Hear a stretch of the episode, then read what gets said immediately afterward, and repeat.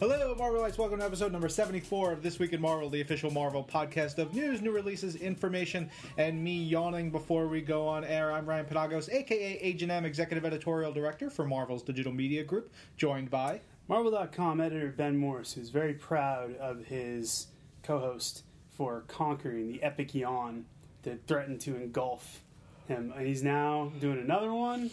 This is impressive. He's pushing out, getting that energy out. Uh, yes, we are back here with episode seventy-four, and also back with us, fresh from her eight-week-long trip to uh, the Virgin Islands, is intern Elaine Gomez. And Elaine, how how was your world tour? It was awesome. Yeah? Yes, I have thirty million bug bites all over me, but it was good. That's oh. disgusting. That's... I don't know. Don't show them to me. I no. don't care. It's awful. Eat your bug bites. Ugh. You had a great vacation. The first thing you do is come back and complain about a small little thing. Great. Well, then don't get bit by... Did you wear bug spray? No. Then why no, would you not get you bit fool. by bugs? Did you wear suntan screen? Um, suntan screen? Yeah, suntan, suntan screen. Suntan screen, a little bit. Well, we're glad you're back. I mean, Thank someone you. probably is. Someone out there. If you're just joining us on This Week in Marvel, we're going to go through all the new comics out for the week, both print and digital, collections and single issues. Then we're going to talk about movies, T V, video games, go through some news for our everything Marvel, and then get to your questions and comments. Use the hashtag This Week in Marvel while you're listening to send us a question or comment for us to address on a future episode. I'm going to start us off this week with new comics with A plus X number six. I love this freaking series so much. This is the all poker issue. It's all the poker you can handle. I pimped it out on Twitter over the weekend. People couldn't believe it. Poker, it poker, poker. Two stories jam-packed with poker. Poker, poker, poker. The first story is Captain Marvel and Wolverine by Peter David and Giuseppe Camuncoli with Michelle Benevento. And then we have Thing and Gambit by Mike Costa and Stefano Caselli. And really, they're about poker games, which if you've been reading, if you know Marvel history, poker games have a great long tradition in Marvel Comics. You get a lot of the superheroes together. Thing, Wolverine, a variety of characters often get together. Usually ends in some sort of fight, and it's wonderful. Uh, the interactions between Captain Marvel and Wolverine in this issue are terrific. There's a villain. It's actually very cutting. They they cut to the core of yeah. their characters. They, I love first, it. It's funny, but yeah. It's great. Good Peter David character work. Totally. Uh, there's a villain in that story, oh, Ben. I won't awesome. spoil the name of the, the villain, but is that a He's character? Gotta be, gotta be new. Gotta be new. Love it. Uh, classic. Really just such a terrific way to, to do that story. And these are short. They're like eight, ten-page stories. The second one features Thing and Gambit, and it was a hoot. I liked it. The second one's more of a caper. It's more of an Ocean's Eleven type deal. You're you know, an Ocean's Eleven type deal. Thank you.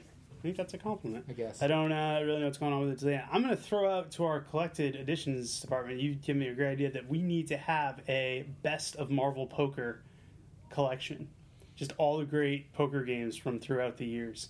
I don't disagree Even with you. Even though it's usually like three pages and they get into the rest of the story, it's enough that they can make it work. Yeah. All right. From the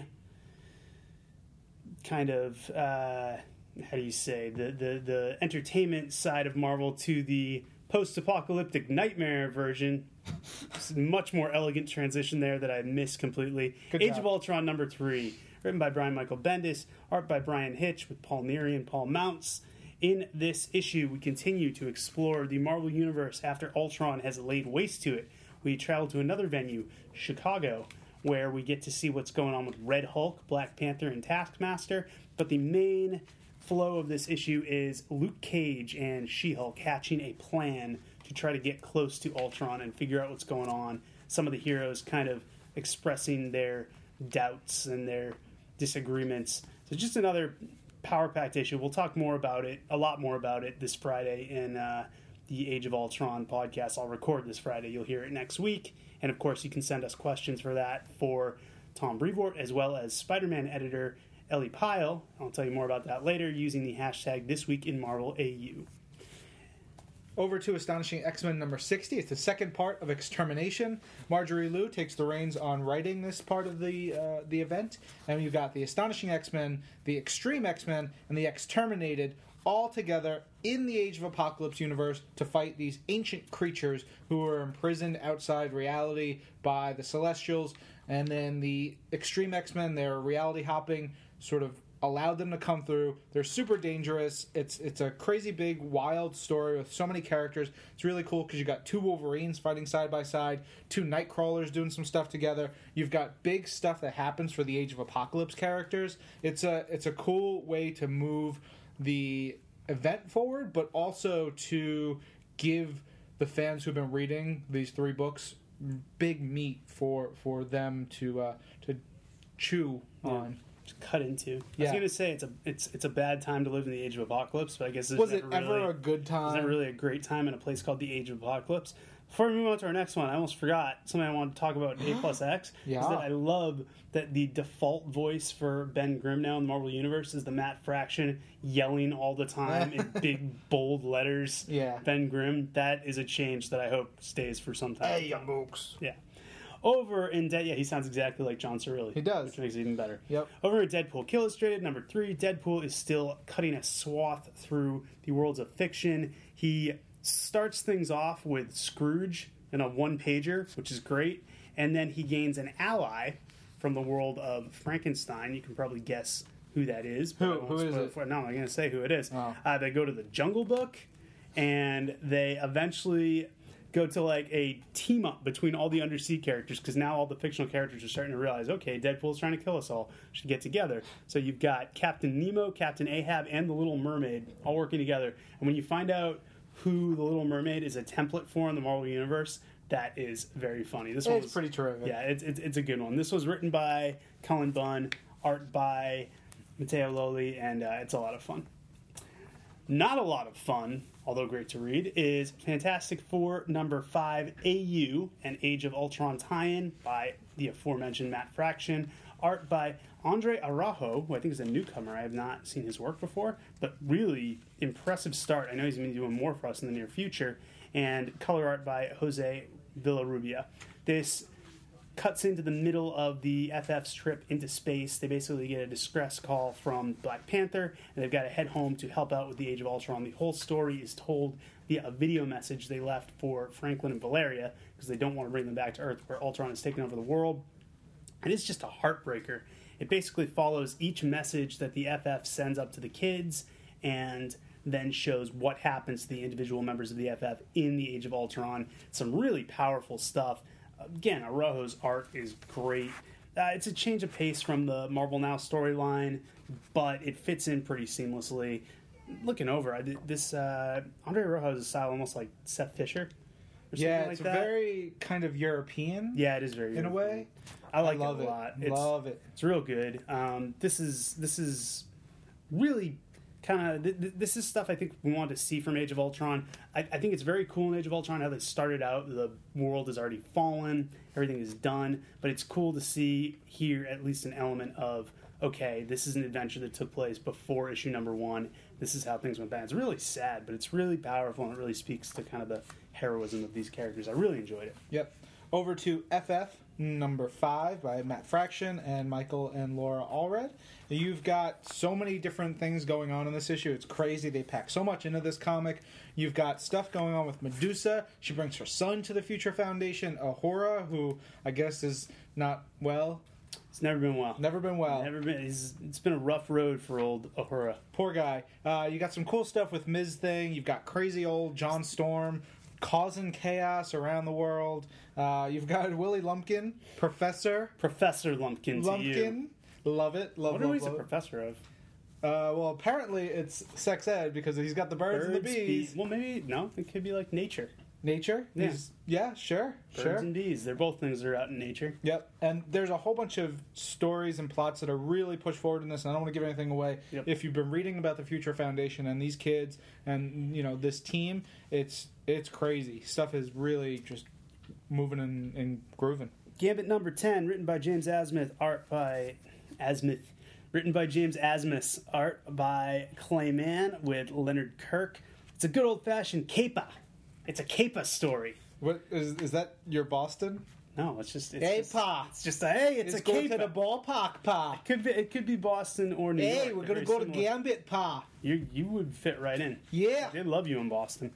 Anyways, uh, Gambit and Joelle, his kind of love interest, female thief who hangs around with him, Uh, she revealed last issue that she has a sick daughter who she's trying to find a cure for. May or may not be true. Gambit takes off with her to hunt down an old Hydra base where they have to fight robots and zombies and all the good Hydra stuff to try to get their hands on this cure. It's a lot of fun. They have really good banter. I love Asmus's voice for Gambit. His dialogue is fantastic.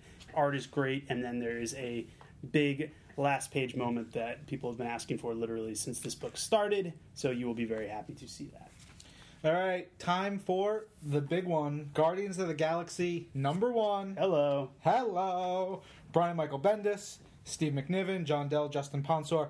It is big and huge and wonderful. You get a great setup with finding out that Peter Quill is a ladies' man.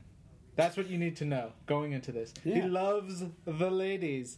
So you get him chatting up a gal. Yeah. But his dad comes into the picture. You start to see the, the bigger scope of what this book is about. Peter Quill, the part Earthman, part Spartaxian? Spartox. Spartoxian?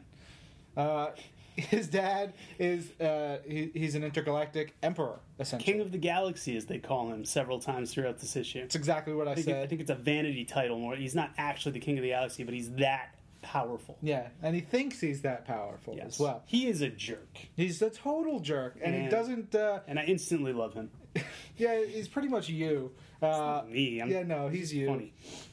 Uh, you've got him and his contentious relationship with Peter Quill. Rightfully contentious. Yes. They've got some beef with each other, and it makes sense. Well, if you read the point one issue, which if you haven't, you really should go back and check it out. You'll understand why Peter Quill has such an issue with his dad. Yep. And I think one of the things that is really good about what they do very successfully in this issue is introduce each member of the Guardians, how they fit in with the other members, and how the team comes together. Uh, it does it really well. The first, the point one issue, set up a lot for Peter Quill, but this sets up Gamora right away. You, you find out she is an epic, amazing badass, and you do not mess with her. You start to see how Iron Man fits into things. You get the team coming together and what they do for each other. Uh, there's great Groot and Rocket Raccoon moments. Yeah. There's this moment where Rocket has a gun, and it's just giant, and he's crazy, and it's amazing. Uh, he he has a...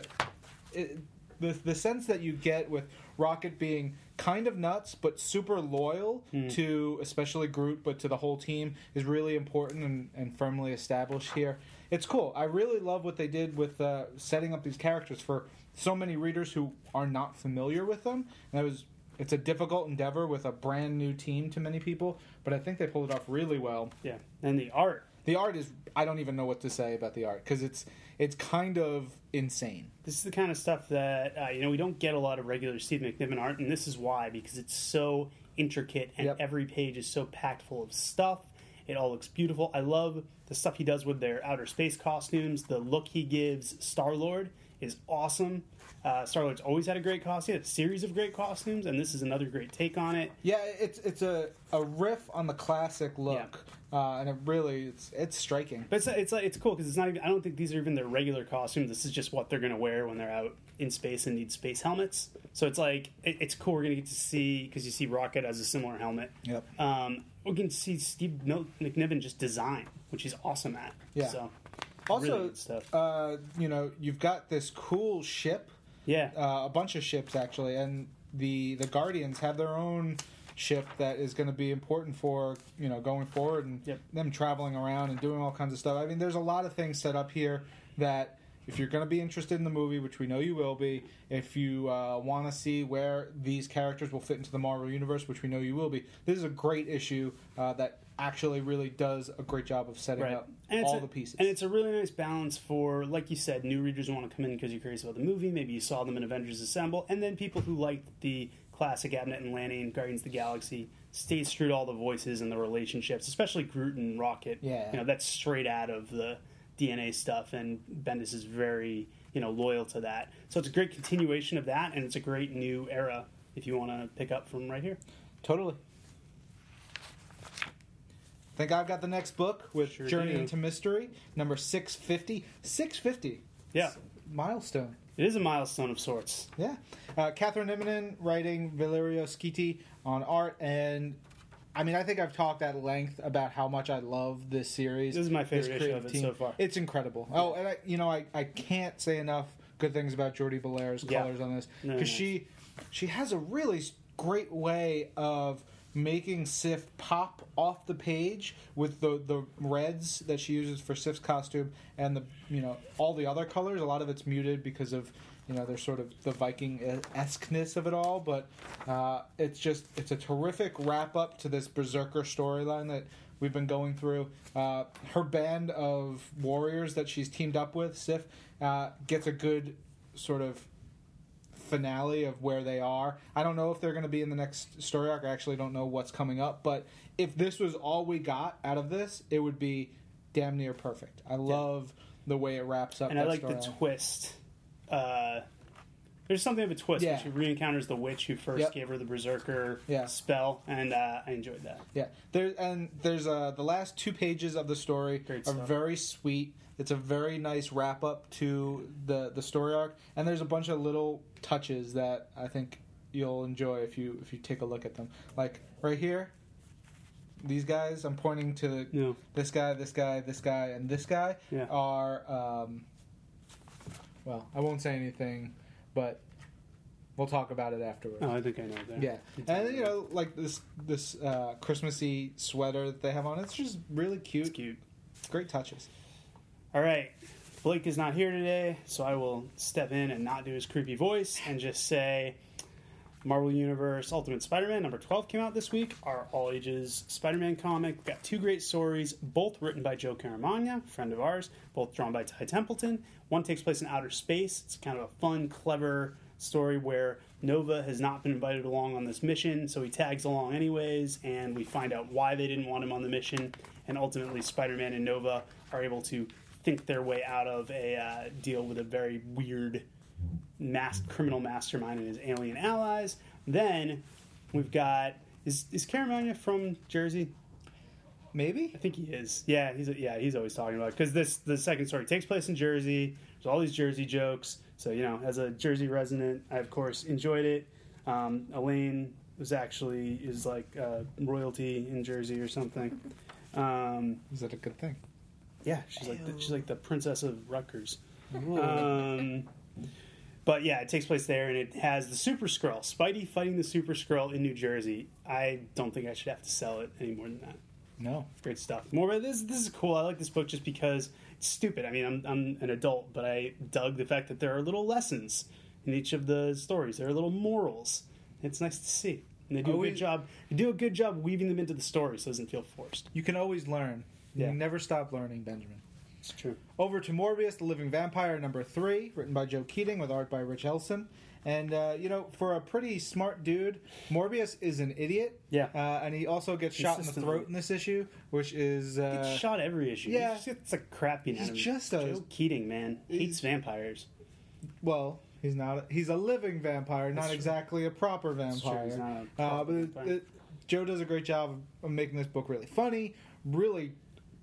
horrifically violent and creepy and dingy and dirty. Uh, Joe and Rich Elson, uh, the entire team does a great job, and it, it just there's bad things happening in Brownsville. Lots of bad things. Yeah, lots of bad. Bad stuff. Things are afoot in Brownsville. Over to Scarlet Spider number fifteen. It's uh, the last part of the In the Midst of Wolves storyline, written by Chris Yost with pencils by Coifam and Edwards and Sakuria. Neil Edwards, I assume. Neil Edwards, yes, yep. and.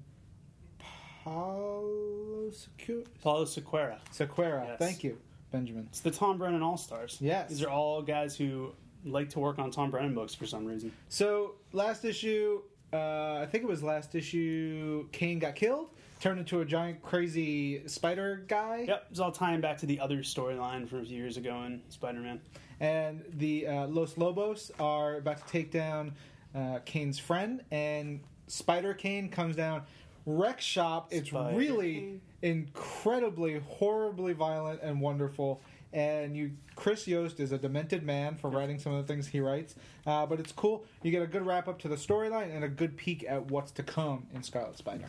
Superior Spider-Man number six A U, written by Christos Gage, art by Dexter Soy. This is a key issue for a lot of you who have been find Age of Ultron, because the most common question we've gotten on the Age of Ultron podcast, I know you and I have both gotten it on Twitter, is what's the deal with Doc Ock as Spidey in Age of Ultron? What's the deal with Doc Ock as Spidey in Age of Ultron? Is that like Frankenstein Seinfeld? That, yep, Frankenstein Seinfeld. Oh my goodness. Copyright, trademark. trademark. Damn it.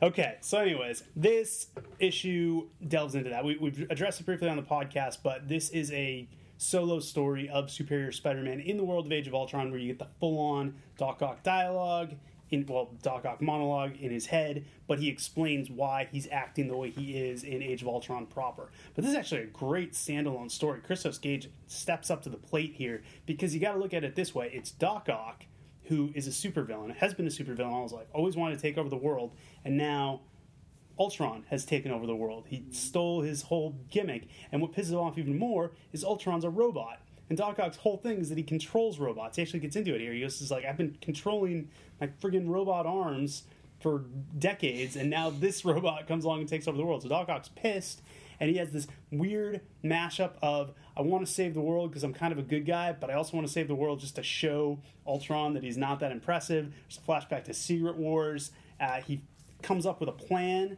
He's playing the hero so they don't know what's really going on, but he also launches this offensive against Ultron, and it's really a compelling look at uh, Doc Ock. And it's one of the first times someone other than Slott, other than, you know, the appearances in Avengers and Journey into Mystery, that someone other than Slott has gotten to write Doc Ock as Spidey, so I really enjoyed this one. And I thought, uh, my hat's off to our, our friend Christos Gage for answering some questions and telling a nice little story in the Age of Ultron.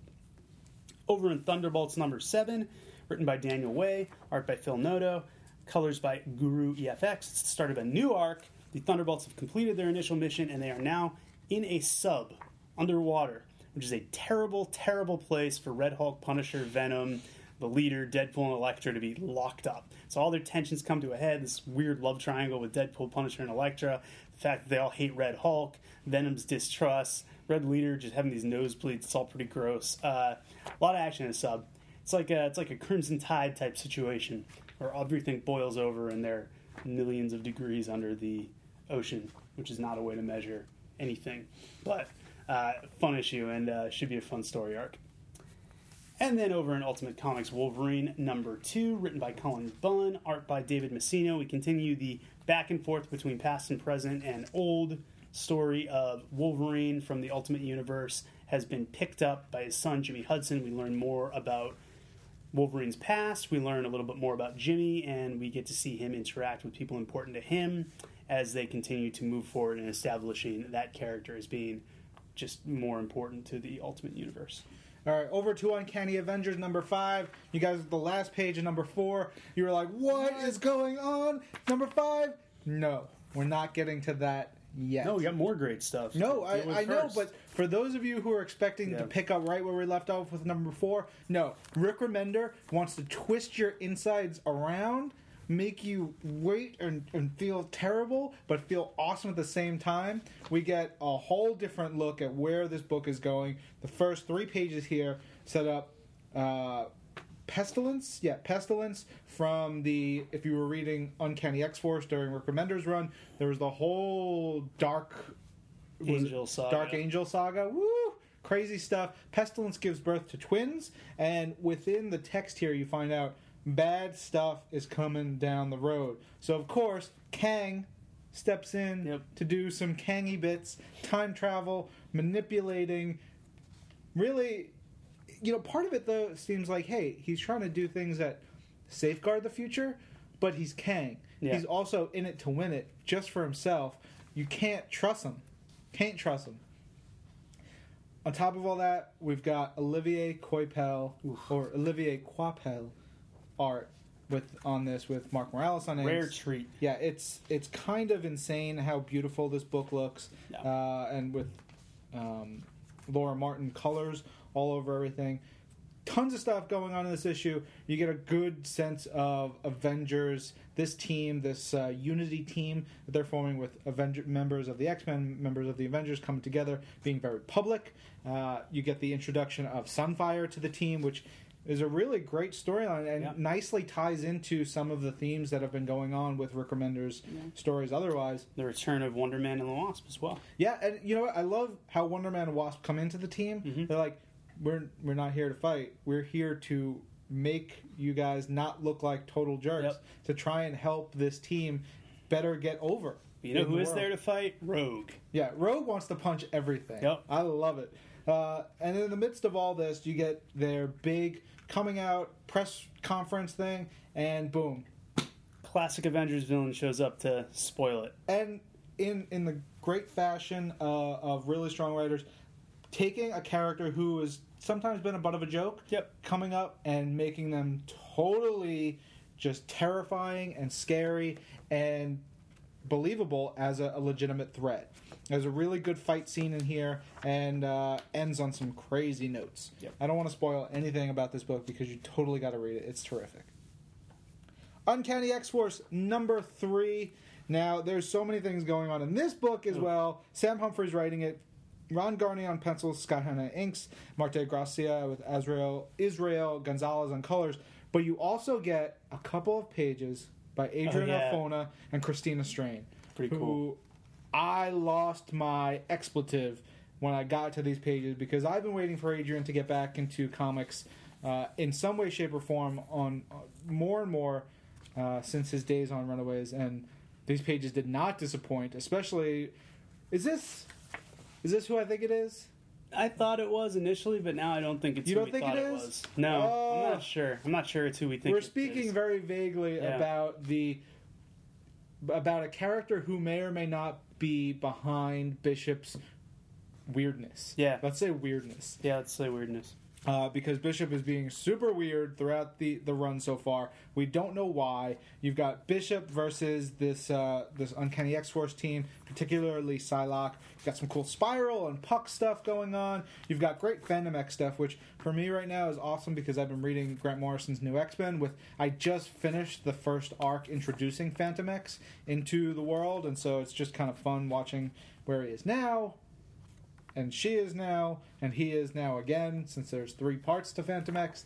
All kinds of wacky stuff going on. This book is gorgeous. It's super fun. Sam's obviously having a blast with this, and throwing in some cool references where he can. I I love it. It's a great book. Wolverine and the X-Men number twenty-seven. It is the third chapter of Savage Learning. It has the great title of Generation Dog. Written by Jason Aaron, beautiful art by Ramon Perez, with colors by, once again, Laura Martin, along with Matt and Mila. And we've got the the students of the Jean Grey School are in the Savage Land. Last issue, Dog kind of beat the crap out of his brother Wolverine. We have those beautiful flashbacks. Now, the next part of his plan takes off as he takes the students under his wing and has set up all these time-traveling threats from cowboys to robots to cavemen. They're all converging at once, and the Jean Grey kids have to fight them with Dog kind of leading the way. It's a lot of fun. Dog's a really fun character. He's this basically just this uh not quite Sabretooth. He's not quite as vicious. He's just this guy who wants to prove that he's as good as his brother Wolverine. But the cool format here is that it's a series of cutbacks to Wolverine on the plane ride there, talking to Genesis, talking to one of the New Mutants, talking to Shark Girl, basically giving them pep talks, and a lot of really interesting stuff is revealed via that. And then we get into the big fight aspects of the issue. A lot of funny lines, a lot of ridiculous characters, like Iron Mask, who's this Doctor Doom-looking cowboy. Yeah, that guy, villain. I loved him. He was freaking awesome. And just funny dialogue here. I love it when one of the robots just goes, "That is affirmative, Iron Mask, notorious villain of the American Wild West." Just fun stuff, and uh, Dog looks like he's going to get his way, and then bad stuff happens to him, and then another crazy cliffhanger of the it, last page. You know, like, bringing Dog into the current continuity and everything, and the current book could have been such a, you know, silly thing, but it's done so well. They yes. they nail it. I love it so much. Yeah, Dog's been a great addition, and yeah. you're right. It could have gone horribly wrong, and it didn't. Yeah. Uh... In X-Men Legacy number eight, written by Cy Spurrier, art by Tana and Huat. Great, crazy standalone issue. I don't even know what's going about, on. About uh, this character, new character, Santi Sardina, who you tell right from the, the recap page has replaced all of the writer, penciler, editor, all the credits. So right away you're like, what the hell is this? It all says Santi Sardina. So Legion and Blindfold are observing this kid, Santi, who is a mutant whose power is to take credit for everything. Inadvertently. Whether, yeah, whether he wants to or not. Like, someone stops a bank robbery and he's right nearby, everybody thanks him. Uh, somebody writes, uh, somebody directs a movie, he gets credit for it. It's so weird and so Cy Spurrier, and Legion and Blindfold are observing this kid, trying to decide what's what's the best way to kind of steer him. Legion has one idea, Blindfold has another idea.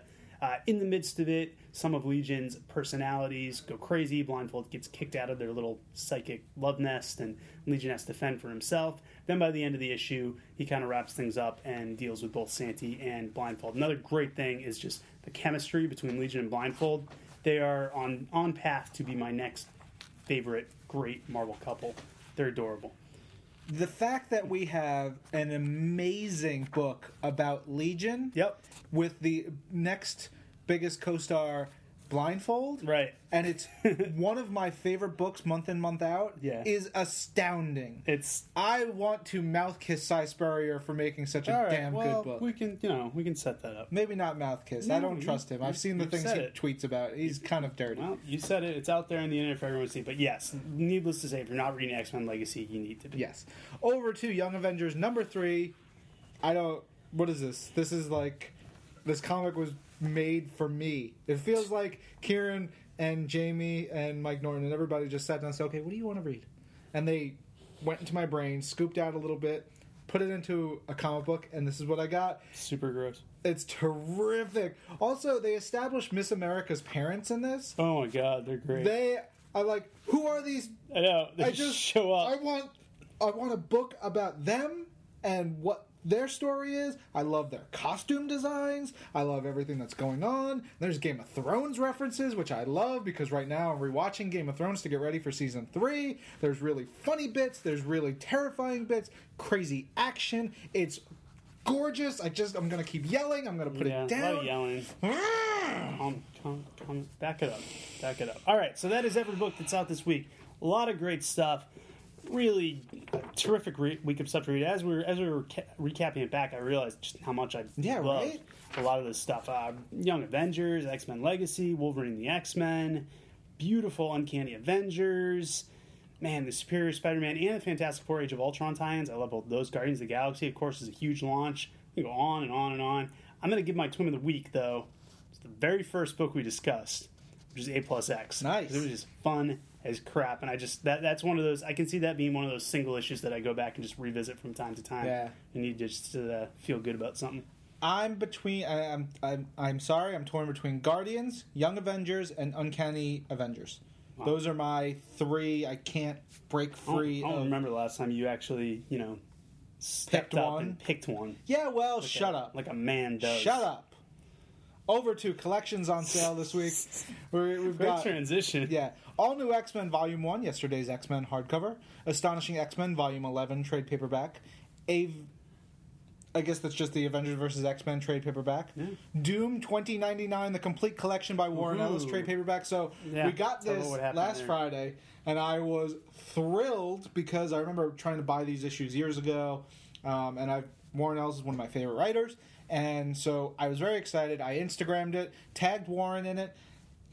He saw it. Uh, I tagged him on it, so he saw it on Twitter or Instagram, and he replied back with cursing and confusion, and then it was just a spiral of shame and wonderment and taunting between me and him and Jamie McKelvey wow. and a bunch of other people, Kieran Gillen, other writers. It was very funny exchange on Twitter on Friday. A lot of times, afternoon. As much as we love the early works of some writers, you know, as they improve and sure. refine their craft, they are somewhat embarrassed by their early works. Definitely. Not this, realizing how great they are. Yeah, this definitely isn't Warren's best work, but for someone who has almost everything he's ever done, it's fun to have a new, a, a nice, clean, updated version of these books. It's terrific.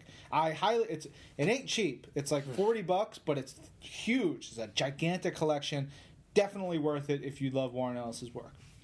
We also have Kick-Ass two, Balls to the Wall trade paperback, Marvel Masterworks, Golden Age Human Torch trade paperback, which is awesome, Marvel Universe versus the Avengers trade paperback, Punisher Nightmare trade paperback. Did you just read that like last week? Sure, Punisher whatever. Nightmare. And Spider-Man Lizard No Turning Back trade paperback. All right, new on the Marvel Comics app this week, we have all the single issues we mentioned already. In addition, we have issues number forty-six through fifty-six of the original Deadpool series from the nineties and the original Fantastic Four series, filling in some gaps there. We have issues twenty-one through thirty. In terms of collections on the app this week, we've got All New X-Men Volume one, Yesterday's X-Men, which Ryan just mentioned, so that is brand new out in print this week and in digital at the same time. Nice. Cable Deadpool Volume seven, Separation Anxiety, Captain America by Ed Brubaker Volume two, Deadpool Team Up Volume one, Good Buddies, House of M, World of M featuring Wolverine, Hulk Smash Avengers, Ultimate Spider-Man Volume seventeen, Clone Saga, and X-Men The End Book two. Over to Marvel Unlimited. We got a tons of new issues for you this week for subscribers. So we've got Amazing Spider-Man numbers one forty-five through one fifty-five, along with one sixty-six and one seventy-one from the original series, filling in a bunch of gaps there.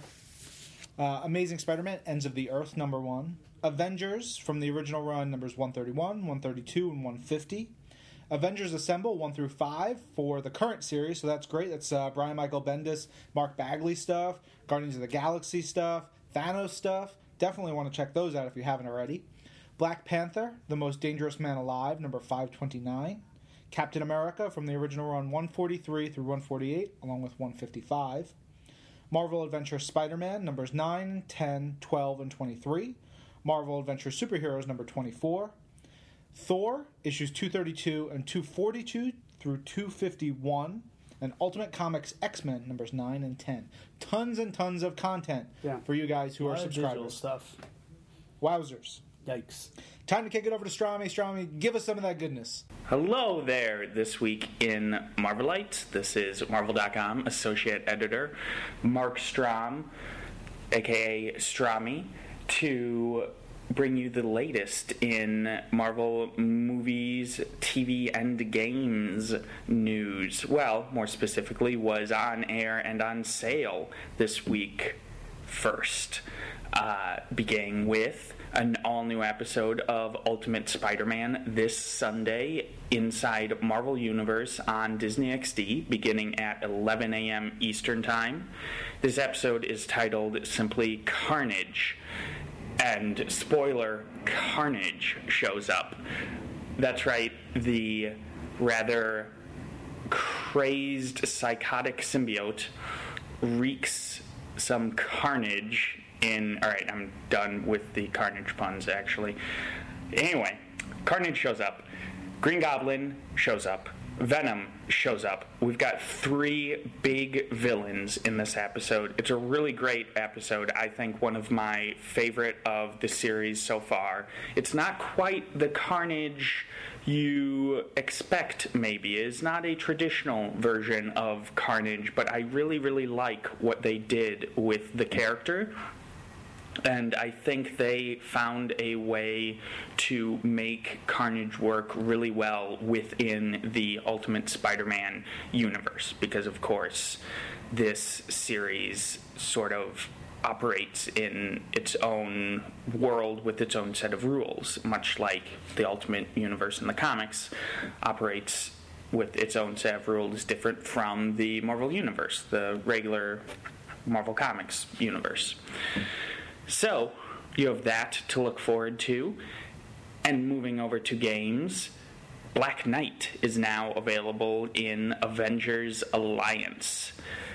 That's right, Dane Whitman, the Black Knight with his ebony blade. He is immune to magic effects.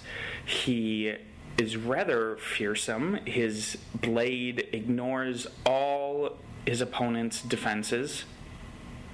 He seems like a pretty cool character, actually. A really cool uh, tactician-class hero in this game. I have not had a chance to play with him just yet. He just went active in the game yesterday, as I am recording this. So you can find out more details on that on Marvel dot com. And with that, I send you back to the fine, fine chaps in New York, and I will be back with you again shortly. Thank you, Mark. Yeah. Oh, my goodness. Wow. Sorry, Mark. I didn't know things had gotten that bad. Hang in there. Hooray! So we could go, you know, either response works. Yep. Yeah, we'll see. Terrific. All right, we got some news. News that you can use, as they used to say, who, some, who used somewhere. To say I've heard. Anyways, got a lot of big comics news this week, the, not the least of which is the big announcement we made in the latter half of last week that Neil Gaiman, one of the just bar none greatest writers of all time, making his return to Marvel. He is going to be co-writing uh, Guardians of the Galaxy issue number five, I believe, with Brian Michael Bendis. But that's not all. His original character, Angela, who you may be familiar from back in the nineties on into today, is coming with him. And she's going to debut in Age of Ultron, the big finale, and kind of a epilogue bit drawn by Joe Quesada. That is not the big end of Age of Ultron. We have not spoiled that. No. But Angela, Neil Gaiman's original character, will be present, and that's going to be huge, big deal moving forward as we reshape the Marvel Universe coming out of Age of Ultron.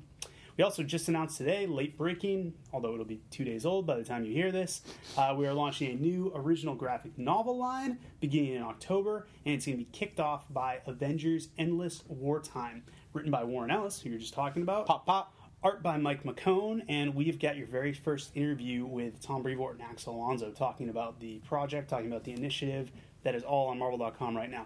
Spoke with Brian Michael Bendis one final time about Guardians of the Galaxy before the big kickoff this week. That is available. And going back to last week a little bit, we had first looks at the new issue of Daredevil coming out and the new issue of Daredevil End of Days, so a Daredevil twofer. Very cool. Uh, at the end of last week, we showed off the Iron Patriot Hot Toys figurine, which is ridiculous. Super detailed, super limited, going to be available this fall, and it's incredible. You can go to uh, the Iron Man Facebook page to see it or Marvel dot com. Also, Phantom X is the new PvP bonus character in Marvel mm-hmm. Avengers Alliance. A lot of Phantom X talk this week because yep. he's awesome. I highly suggest you read New X-Men by Grant Morrison to get your Phantom X fix. If you're a subscriber to Marvel Unlimited, boom, you can read it all with your subscription, and it's terrific. Time to kick it to Mark. Yeah, Mark. Hope you're, hope you're ready, Mark. Mark. Hello once again. This week in Marvelites, Marvel dot com Associate Editor Mark Strom, back once again from the sunny, sunny environ of Los Angeles to bring you the latest in Marvel movie and T V news. Now, we are at this point, I believe, five or six weeks away from, five weeks, I believe, away from the premiere of Iron Man three. Which has me very excited. And of course, since we're getting closer and closer, we're revealing more and more of what you can expect from the film, giving you more and more teases of all that is in store for you. Beginning with this week, we had two new T V spots for the movie, one focusing on Uh, Tony's fight with the Mandarin, and the other featuring your first look at Pepper inside the armor. That's right, Pepper suits up in Iron Man three. She gets a chance to give the Mark forty-two a little bit of a ride in the film, and you get a little hint of that in the new T V spot. Of course, you can view both of these on the Marvel YouTube as well as Marvel dot com. We had some interviews with some of the cast and filmmakers of the movie this week. We start out a series called Iron Man three Under the Armor, which will be a bunch of Q and A's with the different people involved in the film, including Guy Pearce, who we kicked off the series with last Friday, I believe. We also have our first part, the first part of our interview with Kevin Feige. There will be two more parts to that one coming up sometime next week, probably. Uh, we ran a Q and A with Gwyneth Paltrow. We have a Q and A with Rebecca Hall, who plays Maya Hansen in the film. That will be going up. If you are listening to this when this podcast goes live, it will be going up tomorrow on Friday. And in the next week or two, we will also run, like I said, two more parts of the Kevin Feige interview. We'll have word from Ben Kingsley, Don Cheadle, Shane Black. I think that's it right now, but who knows? We've got more coming as we go. So you can look forward to that. I will, of course, update you on what is new next week when we speak once more. We've been revealing some of Tony's new armors, because, of course, when you last saw him in Marvel's The Avengers, he was wearing the Mark seven. When you see him at the beginning of Iron Man three, he's wearing the Mark forty-two, which means that there are thirty-four armors in between The Avengers and Iron Man three, and we showed you six of them this week. We debuted them on the official Iron Man Facebook page, and you can also view them on Marvel dot com. We've got the Marks seventeen, thirty-three, thirty-five, thirty-eight, thirty-nine, and forty, including the Silver Centurion, the Heartbreaker, Igor, three more whose names are escaping me at the moment, but check them all out on Marvel dot com. And, of course, the Iron Man Facebook page. We also have word that there will be a special installation at Disneyland in Innoventions, featuring Tony Stark's Hall of Armor. You can see actual props from the film. There will be an interactive experience where you can simulate putting on the, or simulate something with the Mark forty-two. These are, these details are still new. We're still just learning stuff about this. We have first word of it on Marvel dot com.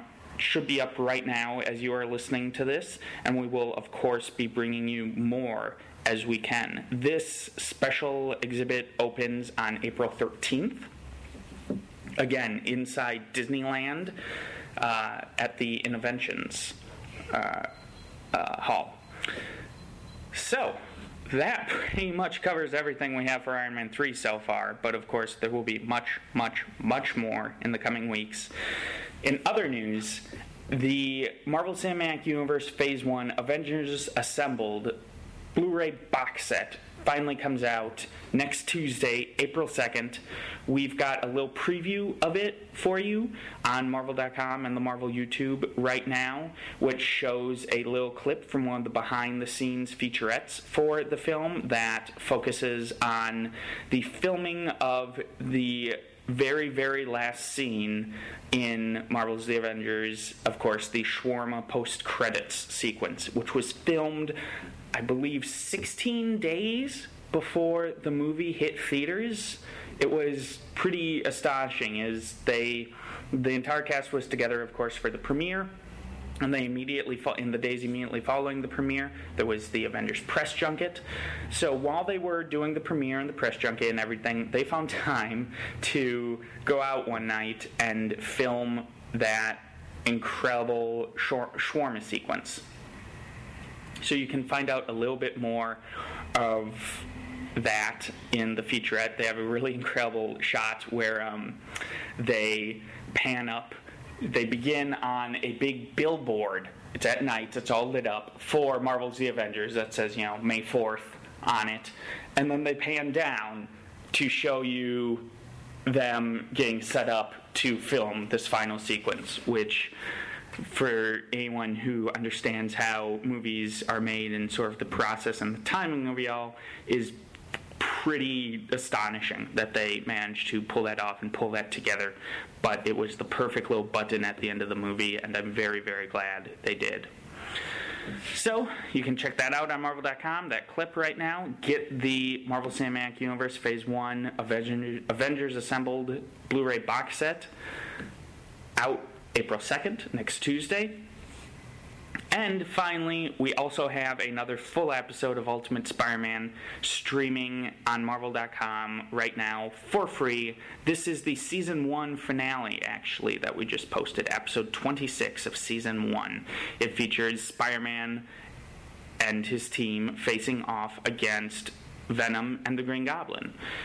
So, if you want a little bit of a primer before this Uh, week's episode of Ultimate Spider-Man this Sunday, which features, of course, Venom, Green Goblin, and Carnage, this is the perfect setup for that, and they really follow up on a lot of the seeds that were planted in that season finale in this week's episode. So again, check that out. the full episode on Marvel dot com, and the new episode this Sunday at eleven a.m. Eastern Time inside Marvel Universe on Disney X D. With that, I think I'm done. So I bid you adieu. I wish you a wonderful weekend, a wonderful week, and I will speak with you once more in seven more days. All right. Thank you, Mark. Time yes. for questions and comments. Once again, you can use the hashtag ThisWeekinMarvel to tweet them to us. You can mm-hmm. also tweet them directly to us at, at AgentM, at BenJMorse, at Blake Garris, and at Strami. Blake probably won't answer. No, probably not. Where is he at? And, of course, programming note that, again, coming up this Friday, we're going to have another Age of Ultron podcast with Tom Brevoort and Ellie Pyle, who edited the Superior Spider-Man tie-in to Age of Ultron. So if you have questions for them, send those in using hashtag ThisWeekinMarvelAU. All right. At Alex B. Carlin tweeted, can you get Ultimate Spider-Man number one on the Unlimited app? Alex, do you mean Ultimate Comics Spider-Man featuring Miles Morales, the original Ultimate Spider-Man? Why wouldn't those be on the app? I'm pretty sure Ultimate Spider-Man, the original, is on the app for sure. I've I'm, seen it. I'm only. looking right now. Um, could also mean Marvel Universe Ultimate Spider-Man. Could be. I but see Ultimate not. Comics Spider-Man number one from two thousand nine. Yep. And the Ultimate Comics Spider-Man uh, number one from two thousand eleven is on there. And then I see... I'm scrolling. Ultimate Spider-Man... Huh. Starts with number thirteen. Interesting. All right. I thought that was on there. All right. So that's something we need to yeah, get added ASAP. Totally. That's First twelve issues need to be important issue. All right. We will... We'll talk to the people who need to be talked to. Yeah, we'll we'll, we'll make the request, if yeah. nothing else. Shake some trees. I love shaking trees. Yeah. At BradTheYM, reading four Masters class limit this week in Marvel time, but graduate soon. What Marvel gift should I ask for? F Y I, gift from my wife and kids, not you guys. Ooh, well, thanks. That's, that's a relief. Wait, wait, wait. Backing oh, up. Hold on. It, there's a problem where they're okay. out of order. They're, they're for some reason they're displaying out of order, but I see number one, right. two, so it's after three, issue number, four. After issue number forty-six, it jumps back. Yeah, then you get to point five, then number one, and you get into this whole thing. So it's in there. It's in there, Alex. It's in there. Just look for it. Uh, Brad, as far as what gift you should get, first of all, congratulations. That's awesome. Uh, congratulations on your graduation. Really, you know. I did it. What? You Congratulate grad- me. Graduated from college? Sure. Yeah, like twenty years ago. I know. I mean, come on. Um, we uh, that threw me off completely. Yes. Yeah. Um, you know, you should get whatever you want. What What are you looking for from your Marvel collection? And I'm sure your wife and kids would be happy to get it for you. Get Marvel Unlimited if you don't have it already. Yeah. That's a no brainer. So there you go. That's that's a suggestion.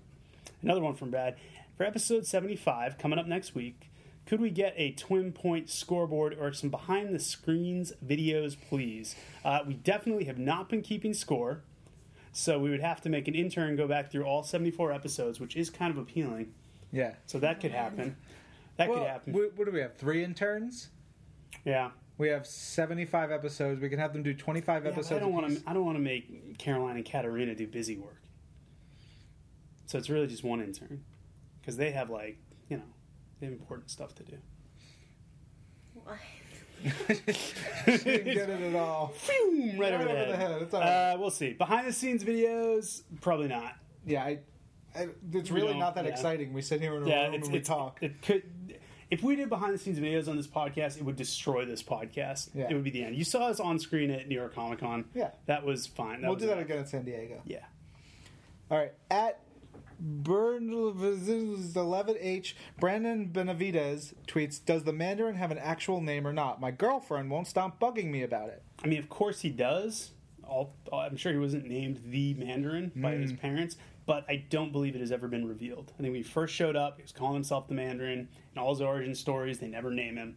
So I don't know why your girlfriend's bugging you about this, of all things. If you if, that, if that's what your girlfriend's bugging about you, you about, you have a pretty good relationship. Because she obviously is happy with everything you're doing and is just worried about what the Mandarin's real name is. Uh, you should be concerned about other things, but, you know, I'm not here to analyze no. Brandon's relationship. Nope. At Dreamy Robot tweets, Avengers versus... Or, oh, Ven- what is this? A V... Uh, Avenging Spider-Man? Uh, Avengers versus Spider-Man will be the comic event of the decade. Can we expect a minimum of seventy issues, not counting what, tie-ins? What is this? What is this? Did we name something that we didn't realize we named? No, it's definitely nothing called Avengers versus Spider-Man, if that's what this is. Uh, yeah. Unless we named it. All right, Joe, I got no idea what you're yeah, talking about. Yeah, sounds great. Good at least, job. At least seventy issues of this approved thing. Uh, Joe also tweets, I thought we were getting Age of Ultron three. I was sad then realized we were getting an A U overlay. That is probably because you thought Age of Ultron was coming out weekly, which it kind of is, but they take a week off every month, and last week was the week they took off. But by the time you've read this, Age of Ultron number three is out, so everything is all better. Yeah. And then, I don't know what happened here. Yeah, part of the question got weird. Cut off, and it says, possessed by something, then killed. Hashtag don't like her. Mysterious. Sorry for whoever's question that was. Yeah, that was that's something. Uh, Elaine, at, Elaine is investigating. At King of All Geeks tweets, I know you want to be done with the six one six Marvel Universe discussion, but do how we? do you explain this? And it's a picture of... It's Miles Morales' Spider-Man figure. In the... Marvel Universe line right. of toys. Marvel Universe is the name of the toy line, so it's not really yeah. a relevant thing. I guess what's confusing here is that it just says Spider-Man and it has a picture of Peter Parker's Spider-Man, then Miles Morales is inside. Yes. Not so that really is, sure what happened there. Yeah. That is not a thing that we can explain because we yeah. don't, I don't know. Yeah, trying to use licensed products to rope us back into this endless nightmare was dirty pool. Ten twin demerits. Yeah. Yeah. And then another one from Chris says, also, any news on the Marvel Unlimited app for us Android fanboys and fangirls? I sent an email off, and I haven't gotten a response back, so uh, I have no new news on that. Sorry. Chris Hutchinson at R R R Chris, party time Cable should be an alternate costume in Avengers Alliance. It's party time Cable. We talked about it last week. Oh, yeah, yeah, yeah. What was it again? I don't Freshman remember. Over. Yeah. No, I have no... Rem- it was a great... What we yeah. came up with was, it was a great awesome. Idea. It was it, a great idea. Let it exist in yeah. episode seventy-three. The prism that was episode seventy-three. Yeah. Elaine's got nothing. Elaine could not find the other half of that question. I think she literally just flipped the page over, couldn't find anything, flipped it back. That was the extent of her investigative... Good job. ...work.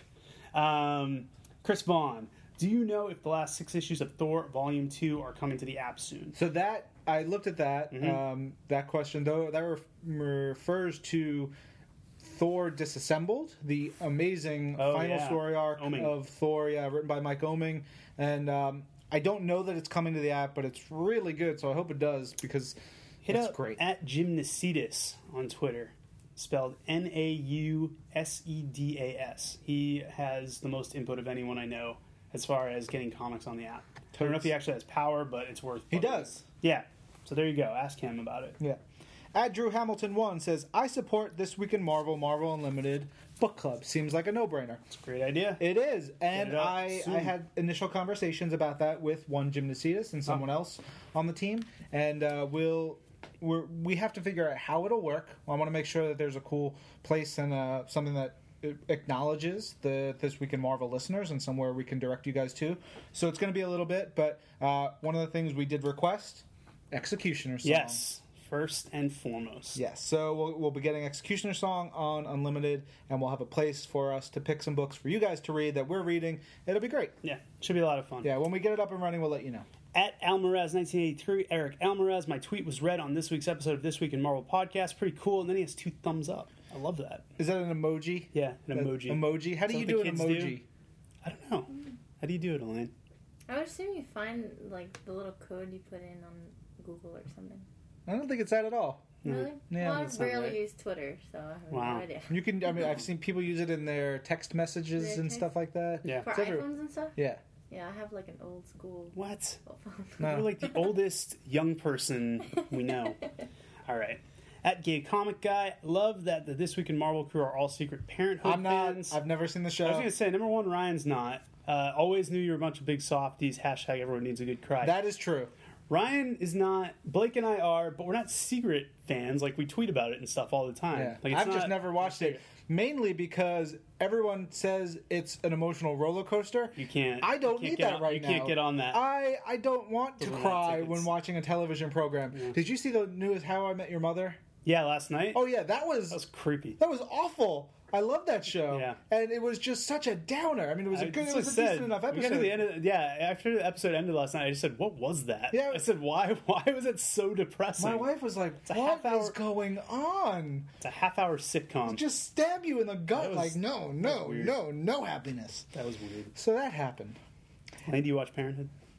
No. No. Do you watch? Do you watch T V? Television? Rarely. Do you only yeah. listen to the radio?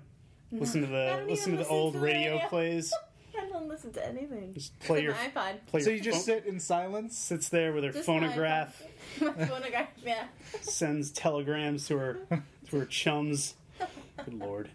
Uh, all right. This one. At Hayden Sane tweets, I know it's appearing in digital versions, but do you think that series volume numbers will ever return to print comics? Probably I mean, not. Maybe? Who knows? They're, they're in the indicia.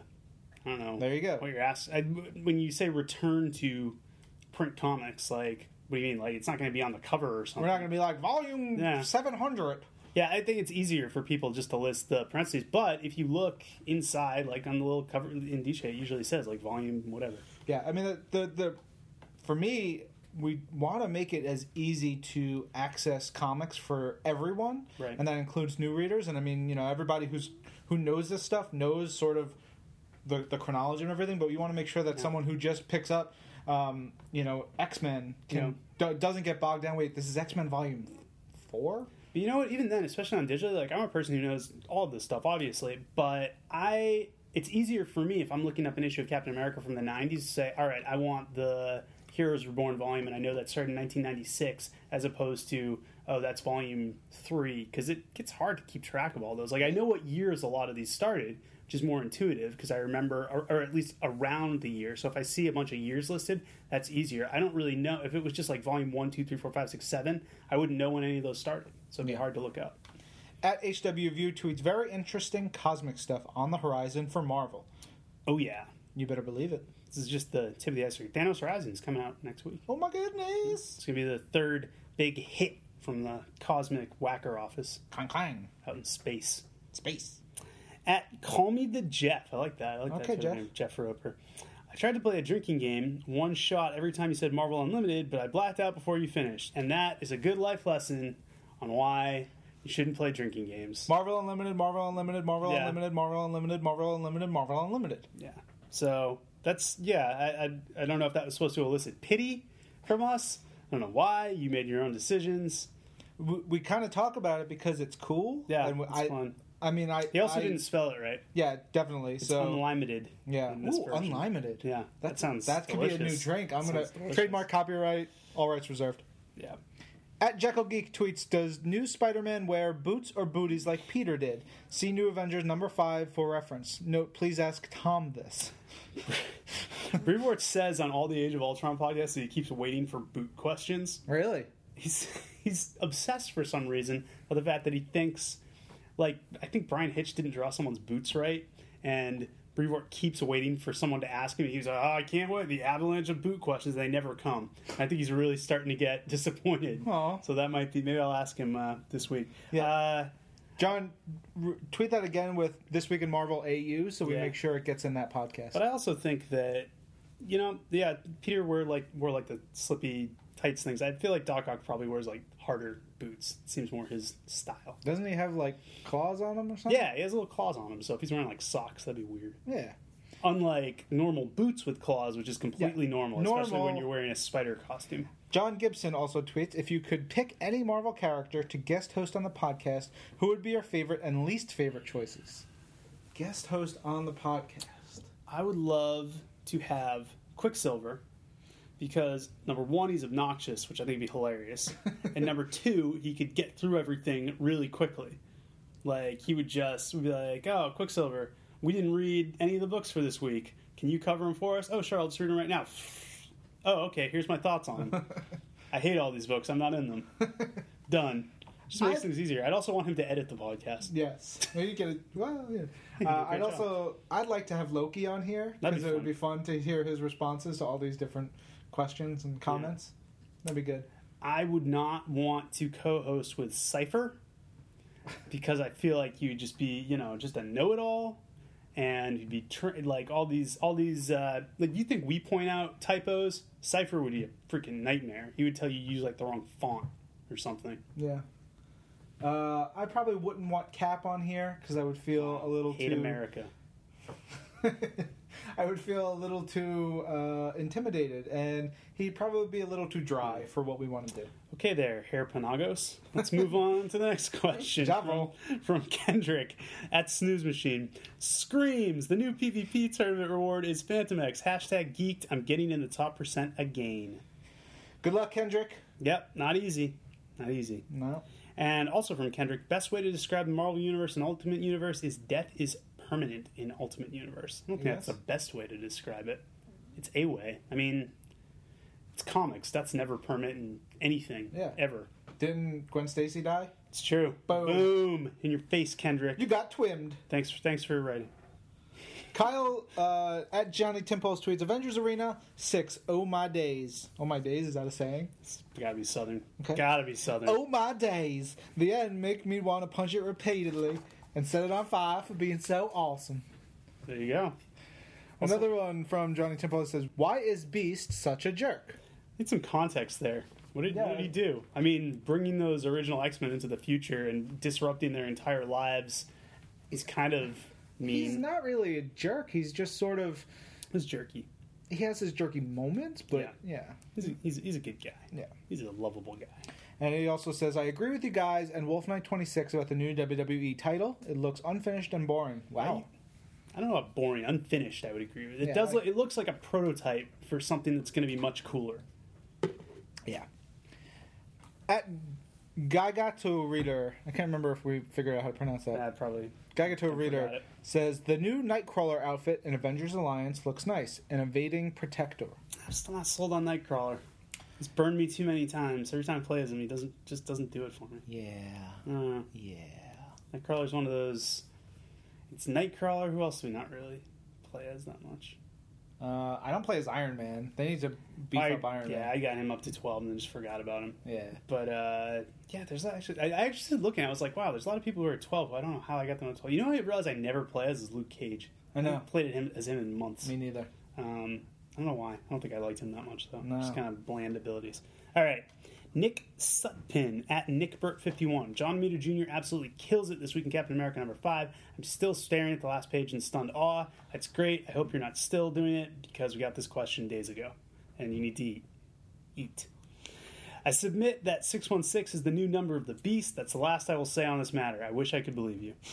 I don't believe anyone when they say they will drop this. Before I listen to This Week in Marvel, I just glance over the names of writer and artist, but now I pay attention. That makes it way better. Awesome. That's that's really, really that's great, really Nick. Yeah, that's awesome. And finally, just reread Fear Itself. Is there any chance of us seeing more of those sweet Asgardian weapons the Avengers had at the end? That is something I haven't thought about in a while. Yeah. Those are cool little toys. It'd be great for someone to pull out and uh, use at some point. I love toys. I mean, Red She-Hulk still has her axe, right? Sure. She brings it around with her. Let's say, say, let's say yes. You read Red She-Hulk. You know that she does. I know, but I haven't seen it in a couple issues. Yeah, you're right. I don't know if she got it stolen from her or whatever. Terrific. All right, over to at Swagpool. He tweets, getting so pissed off with all those damn six one six comments. Stop it. Chill out, Obi, Obi Swag Kenobi. Trademark. Yep. Blake was in here getting pissed off. Blake I think... would be throwing a table. It'd be great. He doesn't. Nah, Blake doesn't really throw stuff. He's just. He's just kind of like, like oh, seeds. Oh, yeah. Seeds. Oh. Yeah, something like that. like that. Like a combination of what we just did. Yep. At P C E underscore dead meat tweets, saddened to hear Ryan and Ben refuse to acknowledge the six one six. How else am I supposed to identify with Earth I'm on? If you're having trouble identifying which Earth you're on, you have bigger problems than us yeah, not can't... acknowledging the number six one six. Yeah. Ollie also says, trying to get Stromy to officially endorse the six one six. Hashtag represent. Come on, Stromster, make it official. Stromster? Wow. What the hell is that? Wow. I don't think that's going to happen. Even if it does, I don't, Stromy does not overrule both of us yeah. combined, or even either of us. And then finally, Ollie says, seriously, though, I watched the Galactus episode of Avengers Alliance. Alliance? You mean Avengers Earth's Mightiest Heroes? It's got to be. What a bloomin' brilliant show that is. No season three? No, um, unfortunately. Avengers sorry. Assemble. Coming yep. soon. Avengers so you got Assemble. A new Avengers animated series coming out very soon. Look for that. Faux show.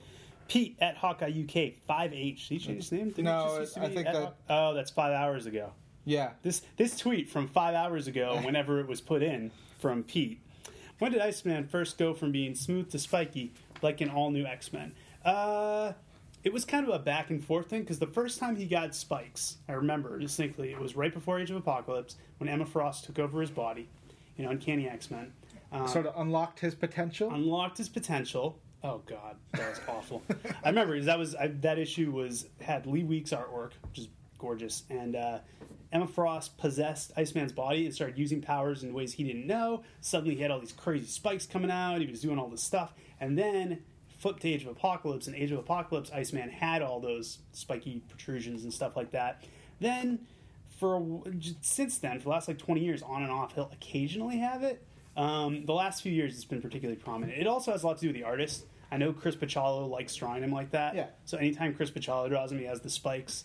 Other people have done him without spikes. It depends. Think about it like one day he wants to wear spikes, one day he yeah. doesn't. It's a fashion choice for him. I mean, his wardrobe literally consists of just ice. Ice. So yeah. you might as well switch it up once in a while. It's like wearing a new shirt. Yeah. Another one uh, from Hawkeye U K. In which story arc was it where Beast first turned blue and hairy, and which is your favorite looking Beast over the years, that is from the human-looking to the blue-haired, the current-looking one in All New X-Men? So uh, Amazing Adventures. Yeah, and he actually turned gray and hairy. Yeah, it was like First, I, he had gray fur. Yeah, like Ryan said, it was in his Amazing Adventures run in the seventies, and then he moved over to Avengers. And I think either in the course of Amazing Adventures or in Avengers, he turned blue. Their Beast look? I, I personally like Cat Beast a lot. I like Ape Beast. It's what I grew up with on the animated series and watching Jim Lee and George Perez draw it. But I like Cat Beast. I'm not. I'm one of those people who I don't. Yeah. I'm not like hardcore one or the other. I think they're both cool looks. Yeah, and then you got the New Beast. New Beast is still. I it's need cool. time to adapt to it. Wrong. It's cool. Wrong. It's already cool. Yep. Sorry, I got that one wrong. At Raph underscore A B tweeted, "I just listened to This Week in Marvel for the first time. Nice podcast. Got to find a question to ask for next week." There's Raph, a wink. Raph. What does that mean? All right, you got you got a few more days. Come on. Yeah, we, we usually collect by Monday, so get going. Yep. At Ref Gemlin tweets, after so many folks have appeared on This Week in Marvel episodes, it's great to see them on screen, too. Really helps to connect. I assume this is in regards to Marvel A R videos. Oh, yeah. So you okay. can see the editors and, and various folks that we um, have on the show. Very cool.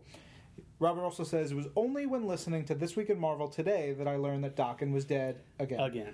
I feel out of the loop with Wolverine. Wah, wah. I miss Dokken. Rockin' with Dokken. I wish, I wish we had, I wish Rick Remender hadn't done that. Well, Rick doesn't well, want a, you to be happy. It was a great story, and I get it. It has done good things for Wolverine character, but I, I love that character. It was good. I miss him. At Ross underscore Munro twenty-seven, Ross Munro, I'm super excited to read about Captain America's sandwich on Age of Ultron number three. When will we see Ultron? Hashtag Superior Spider-Man. What sandwich? I don't know. This is code. This may have been from the... Oh, yeah. That was from the Age of Ultron podcast. Uh, uh, I wasn't on that. Yeah. There was something about a sandwich. Something about Captain America. I love sandwich. sandwiches. That was Lauren, I have a sandwich for lunch today. Lauren, Lauren Sankovich and Tom Brewer were talking about that. There you go.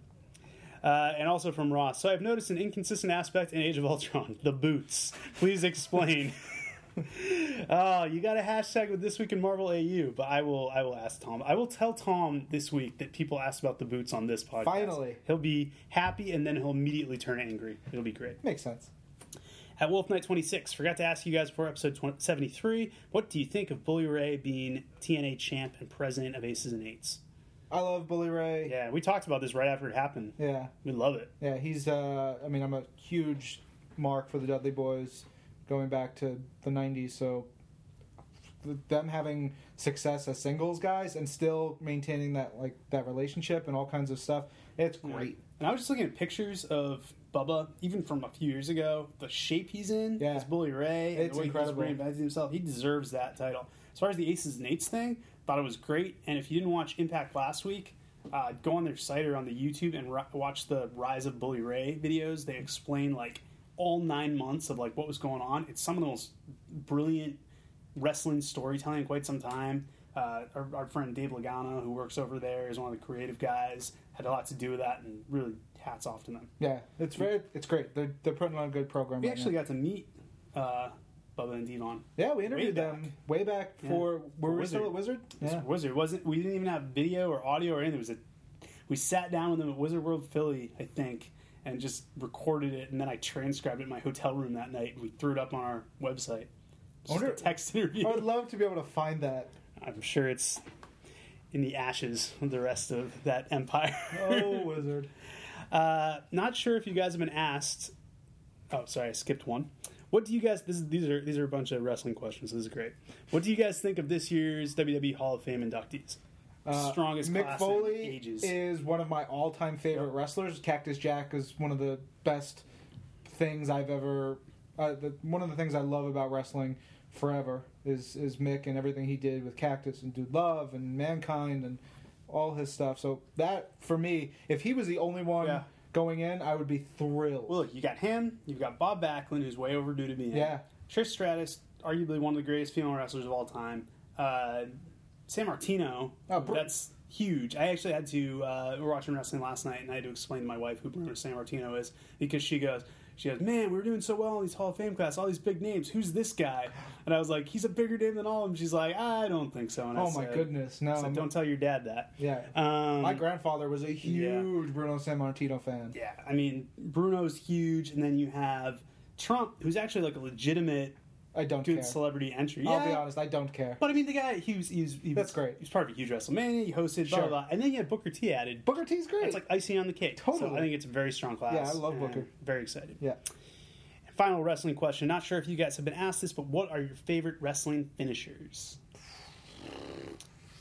Now, it's tough because it is it in a wrestling video game? Uh, or is it in, you know, like, like real actually life? Watching? Because a lot of the finishers don't, you know, like a power bomb, a really nice power bomb yeah, is a was, great finisher. But in a video game, you want something like, you know, something crazy. I also like finishers. The only thing I don't like about power bomb, because I love power bombs, but the only thing is you can't do a power bomb to everybody. Necessarily, right. Like, you know, you got like the Big Show or Yokozuna or something like that. It's hard to do. So I like finishers you can do on everyone, whether it's sweet chin music or the stunner. I like those, you know, Stone Cold Stunner, Diamond Cutter type moves if they look good. Yeah. Um, and I remember I, I Cody Rhodes uses it now at Crossroads where he gets like kind of the re- reverse lock and then spins it into like an R K O. There's a period in early two thousands when literally every guy who would come up from developmental was using that move. It was like their go-to thing. But I remember back at the end of W C W, there's this guy Reno, who was the first guy to ever use it, call it Roll of the Dice. And at that time, I was like, that's the greatest finisher ever. Now it's kind of like played out, but I was yeah. like, that's so cool. It's such a cool twist. Yeah. Literally. If you if you haven't, go to YouTube and search for Burning Hammer. Oh, yeah. Burning Hammer is... There's only been like terrifying. Three of those. There's been, I think, six instances of its use because it can break someone's neck. Yeah. It's it's a, it's a crazy Japanese finisher. A lot of cool Japanese, you know, moves. I love I love a really good shooting star press, yep. or a four fifty splash, or a really beautiful moonsault, like a great two, early two thousands Kurt Angle moonsault, mm-hmm. where he basically it's almost like he floats, you know, he, he does, and he hangs up there. It's crazy. We need a shout out to our, our boy Christopher Daniels too. He does best moonsault ever, which yeah. is like a double double jump springboard moonsault. Yeah, it's pretty cool. And then. uh Tag team finishers. E C W always had the best tag team finishers because yeah. you had three D and you had total elimination. Total elimination. The first time I saw it, I lost it. I was Crazy. like, "What did they?" Because it happened so fast, yeah. and they have to time so it perfectly. perfectly. But they were that good. They were that. Good. They were that good. We were just talking about the eliminators on Twitter earlier this week. Yeah. How Perry Saturn should have been so much bigger. Such a, all right, we're getting out of the wrestling Sorry. portion, so hopefully you guys enjoyed that. We should do it. We'll do we'll do an all wrestling episode someday. We should do it for WrestleMania, which is in two weeks. Yeah, guess we're alive. Episode seventy-five. That's what it's going to be. That's all the gimmick. um, all right, we got still from Wolf Knight twenty-six. Has Blade ever been part of a superhero group before? Indeed. Uh, M I thirteen. M I thirteen, and before that, the Night Stalkers. Boom. So two superhero groups. Thought maybe you guys could tell me why there haven't been any Blade comics getting released recently. There's no reason. It's just we don't have a Blade. We yeah. You know, we had a run a couple years ago. Everyone's. It's like a lot of these series will come and go. Yeah. You know, when the, when there's a good pitch and a good story and a good creative team that gets that character, yeah. that'll happen. And the Blade's a tough one because he has such a specific goal. He's not like you know he's not a superhero. He's a vampire hunter. Yeah. So it's every story is about him hunting vampires. So you got to find a way to make that work and make it be cool. Yeah. And also you've got to remember that a lot of expectations for the fans are built around now right. the films. So you have a very specific version right. of Blade of Blade in your mind. And how do you do you keep that? Do you go around that? Do you what do you? Do? It's not a simple. Let's just make a Blade comic. Yeah, uh, Blade's a, Blade's a special case, like you said, because of the movie. He's one of those rare cases where the movie is bigger than the comics character, really. I mean, more yeah. people know of the movie than know of the comics. Yeah. So, yeah, it looms pretty heavy. And yeah. the next question was, can I get your opinions on Blade as a character? I think it kind of bleeds yeah. into what we were just yeah, saying. Yeah, that's cool. I like it. Blade. It's just, yeah, you know. Me too. But he's, he's tough. Yeah. He's a tough fit. He's cool when he shows up, though. Yeah. At Doctor underscore Spidey tweets, since Jonathan Hickman seems to be bringing back the new universe in the pages... It seems to be, he did. It's back. In the pages of Avengers, what did the new Universal series cover? Did it deal with the new universe? Note that no t- at no time did I use the term six one six. Just Except did. right there, yeah, you Scott. just did. You were so close.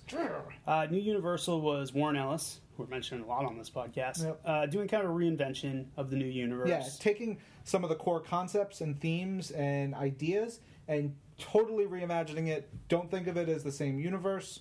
Think of it just something brand new, and it's really good. Yeah. New Universal's terrific. Yeah, it's fun. Art by Salvador LaRocca. I'm going to go people. and see if that's on un- Marvel Steve, Unlimited. Steve Kurth did something on that. Oh, someone just passed out.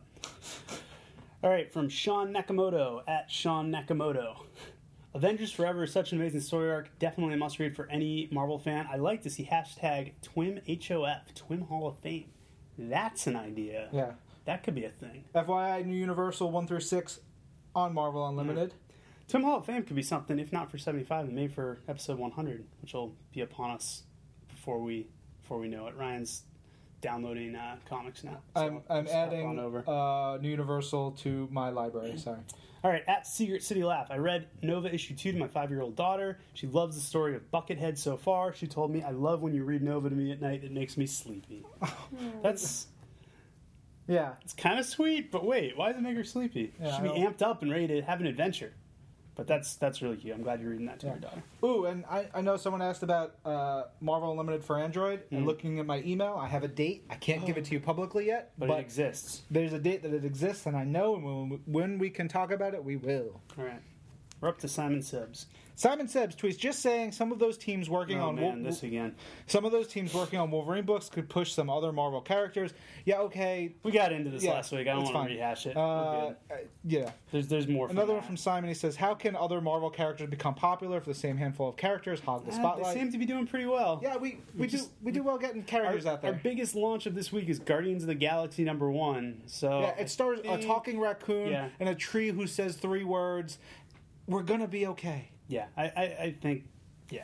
I love Simon's dedication to, and, and yeah, good. I've Stick seen a lot of other, you know, I've seen other fans who are like, I want, you know, these lesser-known characters to this. And they that? get their shots. Yeah, you they, know, you get great series like Immortal Iron Fist, like Hawkeye, yeah. like Captain Marvel right now. These are all good examples yeah. of characters getting their shots. Sometimes they stick, sometimes they don't. And Wolverine first appeared in nineteen seventy, sure. whatever. Yeah. Uh, his first solo book was four issues. Didn't that was in nineteen eighty-one? Yep. Then his ongoing series didn't start for it's like nineteen eighty-seven. Or nineteen eighty-seven. So it's not like he was a breakout, you know, giant mm-hmm. boom. He it took a long time for him to start as a very little character and work his way up, be in a lot, you know, get more and more exposure. That's what happens. That's yeah. the process. All right, at Dirty Lash, as an Avengers Alliance veteran, what characters do you recommend? Have about forty-nine points to spend. Well, first of all, with forty-nine points, you're not going to be able to get anybody. Yeah. Just keep hoarding so just, them and get more. So just keep getting more points. Yeah. And then get back to us. Yeah, I don't know who you have, so it's yeah. hard to say. Um, Wolverine in, you know, the brown costume, Scrapper, yep. is, a, is a great one to have if you don't. I'm a big fan of Doctor Strange. Doctor Strange is a must-have. Captain Britain is great. Yep. I love Tigra. Uh, I actually love Tiger and Valkyrie. Surprisingly, I didn't think I was going to like either of them, but those are fun to use characters. And once you save up for it, I'm falling in love with Magneto now. He's great. I you finally got him. They tweaked you know, Magneto, so yeah. before, when you were in PvP versus him, he would always magnetize first thing, right? Yeah. And then you could take it away with the baloney scroll. But now you take it away, and it just he just does it right yep. away. It's so frustrating. It's great to have him on your side. I hate him. It's great to have him on your side. Rah. A great This Week in Marvel this week where Fangirling Daily got lots of praise only for it to be taken away very quickly again. Excellent. Yes, that is always a good... It is the best. It's always a good thing. At Asbiv tweets, sharing reading recommendations for Marvel Unlimited sounds like a great idea. Can't wait for suggestions. Thanks. Steven, uh, when we have it in a way that is, is what I envision for it, we're going to do it. It's going to be great. Another one from Steven, he says, interesting interplay between all new and Uncanny X-Men this month. Looking forward to where both books go next. It's going to be great. Yep. He also says, wanting to prepare for Iron Man three this summer. What are the best Mandarin stories to read on Marvel Unlimited? Um, I know a lot of Invincible Iron Man is up there. Um, that annual. No, uh, yeah. The Invincible Iron Man annual is a great place to start. Yeah, that's um, definitely and good. And then that, I think that Joe Casey series, the Hands of the Mandarin one, Iron Man, Hands of the Mandarin. I think that's what it was called. Hands of the Mandarin. Go under Iron Man. Iron Man Enter the Mandarin? Enter the Mandarin. Enter Hands the of Man- the Mandarin was a crossover from the nineties, which yeah. probably is not on there. Yeah, there's an Enter the Mandarin series. It looks cool. Yeah. I don't think I've ever read that one. Yeah, it's a good one. It's got art by uh, Eric Canetta. It's very good Neat. stuff. It came about around the time of the first Iron Man movie. So those those are two good places to start, and they're both available on Unlimited. Nice. Just finished New Superior Spider-Man. Are we supposed to feel bad Otto was teased as a kid? Does that make what he does okay? I mean, that's really the question of the of the comic. Uh, do you sympathize with him? Uh, do you think he does not deserve sympathy because of the things he's done? That's a that's a decision you have to make as a reader. Yeah, I, I don't think it's it's not going to make it okay, yeah. but it's something that, you know, does connect you, and you, you may yeah. find some sympathy there. Yeah, definitely does not absolve him. Yeah, or you might yeah. not. We'll see. And a final one, he says, just wanted to say Marvel does a great job connecting with fans. Twitter, podcasts, et cetera. You were all very responsive. Wish I could give twin points to Dan Slott, Tom Brevoort, Blake Garris, Ellie Pyle, Agent M, Fangirling Daily, Strami, Ben J. Morris, and Brian Bendis. How did Bendis get in there? I don't know. He's actually Slott, pretty damn Slott, good. Yeah, on they're, great. they're great. They're great. Uh, you can't give twin points. Only we can do that. Yeah, ha. Ten twin demerits. I and give then, ten, I give ten twin points to both of us. And then ten twin points back to you for yes, being nice job. having good questions, too. Uh, at the at that Skype ebooks, Jean Grey needs to go to bed. Okay. To get to bed. I don't. What? She hasn't been sleeping in all new X-Men. Okay. It's good for me. Elaine is incredibly amused by this. That's something. At Lex Pendragon, if it's really my universe, I'm calling it six one six. Okay, that's all. I'm done making you guys say six one six down. No, you're never done. None of you are ever done. You're all the worst. Nightmare. Please keep listening. I like how Jonathan Hickman's weak dimensional walls from Avengers are showing up all over the mi- main Marvel universe. Well played. Yes. It's almost like we're a unified company. Connects. Wow. Finally, from Lex Pendragon, just read Books of Doom. It's excellent and left me wanting more. Is there more to that story with his mom? Um, Books of Doom by Ed Brubaker is kind of a standalone miniseries. There's plenty of stories about Doctor Doom and his mom. There was a Doctor Doom, Doctor Strange. Yeah, that's what I was just looking. One shot. I don't think it's in there. Oh, um, it's really good. But that's a that's really got good Mike story. Mignola artwork. Yeah. That, oh, that was a classic. I don't know how you track that down. I haven't seen it in ages. I randomly got a copy at a convention a couple yeah, years ago. I've never, I've never, I've skimmed it. I've never read it. But I'll bring it. Uh, there's, yeah, there's, there's lots of good stuff. Yeah, I like that. Yeah. And final ones from at Marvel Star twelve. Zach tweets: Just should. Uh, Marvel should make a whole comic series on hero and villain babies like A V X babies. Hashtag just saying. From your lips. I mean, you know, to, you know, I don't, years. I don't think that's out of the realm of possibility. No, they're those. It's the kind of fun as one shots, though, right? Yeah, I, like I, I, I like occasionally getting an X Baby series because we've had a bunch of X Baby stories, but we'll see. And then last one, Zach says, Mar- Marvel, just take my money from me, buying all collected editions of all Marvel Now titles and Marvel Unlimited. It's the way I like to end a podcast. Ching! Money, money, money, money. Great job, Elaine. Yeah. Thanks to Strami, Blake, Ben, Elaine, and the other interns. Anybody else involved? No? Who do you think, Blake? I guess. He's going to edit this at some yeah. point. Thanks to all the listeners for being great week in and week out. Stop saying six one six. Yeah, and for next week, uh, we probably won't be able to do anything because it's a crazy time for us, but That's we'll right. try. Next week's WrestleMania week. Oh, so man. It'll, it'll be episode number seventy-five. Maybe we'll come up with something cool to do, or every... every, every the way we look at it, every episode's a celebration here. We should try to get Marvel. someone uh, that we see at Mania stuff to do a call out for our twin That's listeners. Cool. That'd be cool. Nice. We'll see what we can do. Yeah. But until then, this is Marvel, your universe.